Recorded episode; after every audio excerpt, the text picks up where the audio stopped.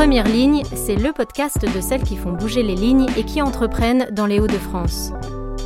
Comment et pourquoi se sont-elles lancées dans l'aventure entrepreneuriale? Qu'est-ce qui les fait vibrer et quels sont leurs défis? Nous allons découvrir ensemble leur quotidien et ce qui les anime. Rencontre avec des femmes qui ont osé. Je m'appelle Agnès et je vous souhaite la bienvenue. Bonjour, bienvenue chez nous. Bonjour Pauline, merci de m'accueillir ici. On est à Tourcoing, au Centre européen des textiles innovants. Tout à fait. Et toi, tu travailles ici dans ces locaux que tu partages? C'est ça. Donc en fait, le, au Centre européen des textiles innovants, il n'y a pas seulement notre entreprise Indio, mais euh, il y a tout un nombre d'entreprises qui sont euh, pour certaines incubées, puisque là on est en train de traverser l'incubateur, euh, et pour d'autres qui sont des entreprises établies. Il y a également Eura Materials, qui est le pôle de compétitivité de la région sur tout ce qui est matériaux et notamment matériaux innovants. Donc voilà, on est, on est un, gentil, un gentil groupe d'entreprises qui s'entraident pour, pour divers projets. Alors il y a plein de choses à regarder partout. Euh, on voit justement des mannequins habillés euh, dans des textiles sûrement innovants. Il y a une superbe vue aussi sur Tourcoing, très inspirante, euh, j'imagine pour toi au quotidien. Oui, les locaux sont assez lumineux, ce qui est très agréable. et puis encore une fois, c'est le fait d'avoir des gens avec qui on est en interaction pour, euh, pour mm. différentes euh, raisons. Euh, pas plus tard que ce matin, j'avais, je recevais une journaliste qui avait été redirigée vers nous par Eura Materials, qui est donc le pôle de compétitivité. et juste avant, j'étais au syndicat UITH, qui est donc le syndicat textile dont on dépend. Donc c'est hyper pratique d'avoir sur place la plupart des personnes avec qui on interagit. D'accord. Et en fait, là, on est en train de traverser plein de couloirs pour arriver jusqu'à ton bureau. Est-ce que tu peux déjà nous expliquer euh, quel est ton métier et ce que c'est Indio oui, waouh, il y a une super vue là. oui, on a, on a beaucoup, beaucoup, beaucoup de chance. Ah, c'est très beau. On a une vue incroyable sur euh, Tourcoing, euh, sur vraiment l'architecture locale et vous êtes entouré de verdure aussi. Tout de briques rouges. Ouais. Euh, donc, Induo, c'est une start-up française qui a été élue par la CCI meilleure start-up française d'ailleurs en 2019. Et ce qu'on fait, c'est des tissus innovants. On propose un coton résistant aux taches et à la transpiration. Donc concrètement, si je verse un verre de vin, eh ben, euh, ça va complètement glisser sur le tissu. Euh, si je transpire, ça va évacuer ma transpiration sans laisser d'auréole ou de mauvaise odeur. Incroyable. Je vais vous montrer ça.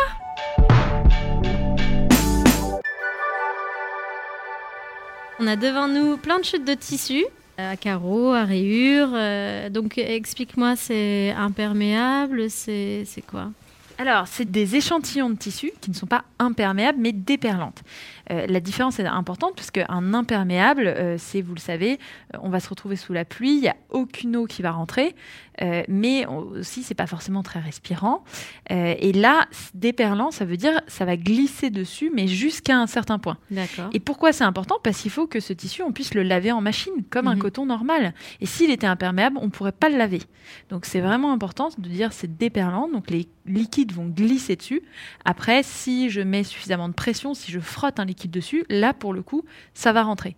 J'ai aussi des gens qui me disent mais si je me mets à transpirer énormément, euh, est-ce que euh, en fait j'ai de la transpiration qui va couler à l'intérieur de ma chemise? Eh ben non, mm. parce que justement, on atteindra à ce moment-là le niveau de saturation du tissu et donc euh, le, tissu absorbera l'humidité pour le relâcher dans l'air. Donc de manière générale, ça évacue la transpiration au fur et à mesure. Et si vraiment on a un gros coup de chaud, énormément de transpiration, vous inquiétez pas, ça coule pas à l'intérieur de la chemise, c'est pris par le tissu et c'est relâché dans l'air. D'accord. c'est pour ça que c'est vraiment super. très innovant. Ouais. Alors là, tu as une petite fiole. Ok, tu me fais une démo. Voilà, je vous verse de l'eau sur le tissu. Ah et comme en plus, c'est amusant parce que la goutte, euh, en tirant sur le tissu, elle glisse dessus. Elle glisse, ok. et, vous voyez, elle colle plus à mon doigt Ouais, qu'à mon tissu. Ouais. Et le tissu, en plus, il n'est pas humide euh, en dessous après. Et il est vraiment doux. Ce que vous voyez là, c'est que c'est un tissu de, de, chemise, en l'occurrence, complètement classique. Quand je le mhm. touche, je vois aucune différence avec un tissu euh, traditionnel. Et d'ailleurs, on a fait des tests à l'aveugle et les, les, clients étaient incapables de, de, dire quel était le tissu, entre guillemets, mhm. technologique et le tissu classique. Donc toi, tu as créé cette matière, ces fibres pour qu'après ces fibres soient rachetées et transformés en chemise, en tablier. Tu peux nous expliquer un petit peu oui. qui sont tes clients? Donc nous, on produit le tissu et on propose du tissu au maître. Et ensuite, on a trois types de clients. On a du prêt-à-porter avec des marques euh, comme euh, Atelier Privé, Galerie Lafayette, mhm. IKKS, euh, pour, pour ne citer qu'elles. Et puis, on a également des tailleurs de sur-mesure. Donc, ça va être des gens qui font des chemises sur mesure, des costumes sur mesure. Et enfin, le, la troisième le troisième type de clientèle, ce sont des entreprises qui vont vouloir faire des uniformes pour leurs employés. Hmm. Par exemple, en hôtellerie-restauration euh, ou en cosmétique, dès que, dès que les personnes ont un uniforme, ça peut être intéressant, notamment sur les propriétés de transpiration, quand on est hmm. serveur, de ne pas arriver pour servir des plats avec des taches sur les manches et des auréoles sous les bras. Euh, donc, c'est vraiment les trois types de marchés qu'on a. D'accord. Alors, quel a été ton parcours? Comment t'es arrivé jusque-là? Alors moi, personnellement, j'ai fait une école de commerce. J'ai commencé ma carrière en tant que consultante dans une entreprise qui s'appelle Capgemini Consulting. Mhm. Et c'est là-bas que j'ai rencontré mon associé qui avait euh, ce, projet de développer un, tissu technique. Et euh, je l'ai rejoint pour, pour développer Indio. Est-ce que tu avais déjà la fibre entrepreneur à ce moment-là, au moment où tu décides de faire des études? Est-ce que c'est là depuis longtemps? Oui, c'était là depuis assez longtemps, parce que quand j'avais 12 ans, j'ai annoncé à mes parents qu'un jour j'allais créer une boîte, ce qui les a fait doucement rire, puisque moi, mes quatre grands-parents sont agriculteurs. Mon mm. père euh, travaillait pas à ce moment-là parce qu'il avait une maladie. Ma maman était prof, donc euh, très loin du secteur privé. Euh, de l'entreprise et donc quand je leur ai dit je vais monter une entreprise ils se sont dit elle est elle est complètement folle. Surtout à 12 ans, en fait, ça vient Surtout à 12 ans. Euh, alors, c'est très, c'est ancré très loin. Du coup, mon papa était malade et, je cherchais un sens à la vie et je m'étais dit, bon, bah, qu'est-ce qu'on peut faire qui a du sens? Et, et, à l'époque, c'était l'idée de, je vais créer quelque chose qui permet à des gens de nourrir leur famille, de payer mmh. un, salaire. C'était ça qui était très important pour moi. Et c'est comme ça que je me suis dit, euh, je, vais, je vais créer une boîte. Et puis, euh, j'ai regardé un peu les études. J'ai vu que euh, l'idéal, c'était de faire une école de commerce. Et donc, j'ai pris cette route-là. Et en l'occurrence, comme école de commerce, j'ai fait l'EM Lyon, qui mmh. était spécialisée en entrepreneuriat. Et dès la première année, on faisait un an de projet de création d'entreprise et tous les cours étaient organisés autour de cette création mmh. d'entreprise. Donc on commençait par des cours d'innovation pour euh, générer une idée, puis ensuite on avait des cours de marketing euh, pour euh, décrire notre produit, et puis ensuite on avait des cours de finance pour faire les tableaux financiers et, affiner le business model. Donc c'était très bien fait et ça m'a complètement conforté dans l'idée que c'est ça que je voulais faire. Et puis en sortant d'école, j'avais pas beaucoup d'expérience et un peu de dette de mes études. Mmh. Donc je me suis dit, je vais faire du consulting prendre un peu d'expérience, gagner un peu d'argent, et puis après on verra. Et c'est là, en parlant euh, entrepreneuriat avec Sébastien, que euh, ton associé, on, s'est euh, exactement mon associé Bastien, mon associé, qu'on s'est qu'on a décidé de se lancer. D'accord. Et ton premier projet d'innovation d'études, c'était quoi? C'était des chaussures à talons rétractables et interchangeables. Euh, donc c'était euh, changer, euh, le, slogan ça s'appelait Elaria et c'était changer de style sans changer de chaussures et en fait on pouvait avoir différentes hauteurs de talons. c'était c'était assez sympa. Donc c'était aussi dans la mode mhm. et c'est d'ailleurs ce qui a poussé Sébastien à, me proposer de travailler avec lui sur ce projet parce que il savait que j'étais passionnée de mode et que j'avais déjà fait un premier projet dans la mode. D'accord. Qu'est-ce qui te motive aujourd'hui? Est-ce que c'est encore le fait de créer de l'emploi pour euh, des familles ou est-ce que tes motivations ont évolué? Alors, la première motivation est rester, euh, mais il y en a une autre qui s'est ajoutée, c'est que euh, sur ce textile-là, on est donc sur du 100% coton. C'était très important pour nous parce qu'on voulait quelque chose de, biodégradable, de recyclable. et en fait, aujourd'hui, donc, on va encore plus loin dans la démarche parce que on est en train de développer une solution de recyclage. Donc, mmh. dans cette outre le fait de travailler dans la mode, qui est un secteur qui me passionne, outre le fait de créer de l'emploi, qui est toujours une motivation pour moi, euh, l'écologie est aujourd'hui au premier plan et le fait de contribuer par cette entreprise et d'apporter notre pierre à l'édifice en essayant de rendre la mode moins polluante, c'est extrêmement important personnellement pour moi. Hmm. Et c'est quoi les, les qualités d'une entrepreneuse comme toi? Je pense qu'il euh, y a beaucoup d'adaptabilité, euh, il faut être multicompétence, on a beaucoup de casquettes, euh, on ne peut pas avoir un directeur financier, un directeur RH mmh. quand on est au départ, donc il faut être capable, moi par exemple, je gère la, logistique, toute la distribution, donc la vente, le marketing, la communication, et, et en fait, bah, parfois je fais aussi des tableaux financiers pour décrocher mmh. un prêt à la banque, banque ou aller voir des investisseurs. il faut que je recrute des gens. Donc cette multi-compétence est, je pense, essentielle. Après, tout le monde le dit, beaucoup de, ténacité. Hein. C'est vraiment un marathon et pas un sprint et il faut tenir dans la durée. Ça fait maintenant un peu plus de six ans euh, que je travaille sur ce projet à temps plein, donc mm. c'est euh, forcément difficile. On oublie un peu les vacances, on fait beaucoup de sacrifices personnels, donc mm. c'est euh, important d'en avoir conscience. Et puis, voilà, je, pense que c'est essentiel. Un bon relationnel aussi, mm. à la fois vis-à-vis des collaborateurs et des, clients, des investisseurs, c'est très important. Et vendre le projet, parce que ça fait partie. tout c'est le but, c'est pas juste de le garder à l'état de projet, justement. Exactement, tout à fait. Alors, tu nous parlais de Sébastien, ton associé. Euh, est-ce que vous êtes plus oui, aujourd'hui, euh, on, est, euh, on est 13 dans l'équipe, dont une dizaine en contrat employé. donc, on, grandit et on est d'ailleurs en train de recruter actuellement. on cherche des jeunes ingénieurs sur le projet de recyclage. Donc, si vous êtes intéressé, n'hésitez pas à postuler. Ben voilà, l'annonce est passée. Euh, quel est ton plus grand défi en tant que femme entrepreneur aujourd'hui? En tant qu'entrepreneur, il y en a beaucoup. Euh, en tant que femme, euh, encore d'autres. Mais en tant qu'entrepreneur, on, en parlait avant de, commencer cette interview. C'est entre guillemets, j'ai dit la survie. Parce que c'est vrai que c'est même quand on a une entreprise qui marche plutôt bien comme la nôtre, euh, on est toujours, en étant une jeune entreprise, en, situation de survie. C'est-à-dire que, euh, par exemple, euh, avant le Covid, on, avait eu, on avait fait une très bonne saison, on avait une très bonne croissance, donc on avait produit beaucoup de marchandises, et du jour au lendemain, mmh on nous appelle pour annuler toutes les commandes, sauf que nous, les frais sont déjà engagés. Mm. Donc, alors qu'on était une boîte qui marchait très bien, qu'on avait une, forte croissance chaque année, euh, on se retrouve d'un coup, euh, alors qu'on se croyait à l'abri, à se dire, maintenant, en fait, rien n'est gagné, tout, est mm. toujours approuvé. Et euh, on est obligé de se réinventer, d'utiliser nos stocks de tissus pour faire des masques. Donc, on, a, on est obligé totalement d'être perpétuellement sur le qui-vive et avec un plan A, un plan B, un plan C, un plan D. Mm.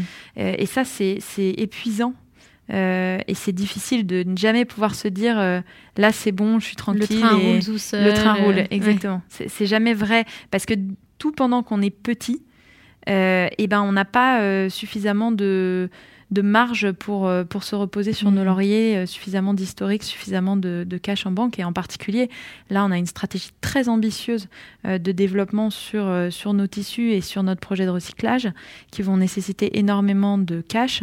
Et ça va donc impliquer des risques et il va falloir bien les prendre, bien les mesurer mm. et tenir quoi qu'il arrive.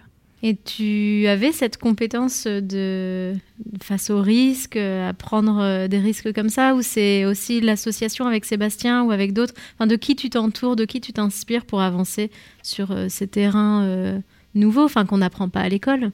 On n'apprend pas à l'école et en même temps on apprend quand même un peu à l'école. Ce que je veux dire par là, c'est euh, un jour, je, parlais avec mes parents qui étaient un peu euh, paniqués, on va dire, euh, des choix.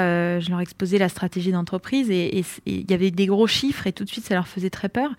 Et je les ai regardés et je leur ai dit, mais euh, arrêtez de vous inquiéter pour moi. Mm. Vous m'avez euh, aidé à financer des études dans, une école de commerce où euh, j'ai appris ce que c'était qu'un bilan, qu'un compte de résultat, où j'ai appris à faire des projections financières. Mm. Et donc, je sais que ce que je dis, c'est vrai et que ça va passer. Mm. et je leur ai dit, je sais que vous êtes mes parents, mais il faut que vous admettiez aujourd'hui que je suis plus compétente que vous pour gérer ces sujets-là. Donc, si on apprend quand même beaucoup de choses, beaucoup de notions, et en particulier dans une école de commerce, mais pas que, hein, on peut aussi faire une école d'ingénieur et se former à, à ce genre de, problématiques, euh, ou, d'ailleurs pas d'école du tout et se mhm. former à ce genre de problématiques. Donc, euh, bien sûr, il y a une partie qui est de la formation, et puis ensuite, euh, je pense qu'il y a une partie qui est purement de la personnalité mhm. et, de parce que le calcul rationnel de savoir quel risque je suis en train de prendre, tout le monde peut le faire. Enfin, tout le monde. Tout le monde qui est formé peut le faire. Mhm. Après, c'est une question de personnalité de se dire soi-même jusqu'à où, jusqu'où on est prêt à aller. Euh, et, ça, ça ne se, je pense pas que ça puisse se prévoir ou s'enseigner pour le coup. Et alors, toi, tu es prête à aller jusqu'où? Bah, en tout cas, j'ai dû bien mener ma barque pour être encore euh, là euh, six ans après. et après, jusqu'où, on verra. Moi, j'espère que j'espère qu'on ira très très loin et qu'on construira une usine mm. de recyclage. Mm. C'est en tout cas le, rêve et le projet. D'accord. Alors, tu parlais de tes défis euh, d'entrepreneur, mais euh, tes défis en tant que femme dans cette aventure entrepreneuriale, tu dirais que c'est quoi? Euh, bah Déjà, il y a un premier défi qui est un, peu de sexisme, on va dire, par, par certaines personnes. Ça peut être des investisseurs, ça peut être des clients qu'on a rencontrés qui vont avoir des réflexions sur le fait que euh, je suis une femme, que du coup ils sont pas très à l'aise de parler avec une femme ou euh, qui vont avoir des choses comme euh, ah bah c'est ton associé qui décide parce que c'est un homme. À propos de chiffres ou pas que? Non non non vraiment de, de tout.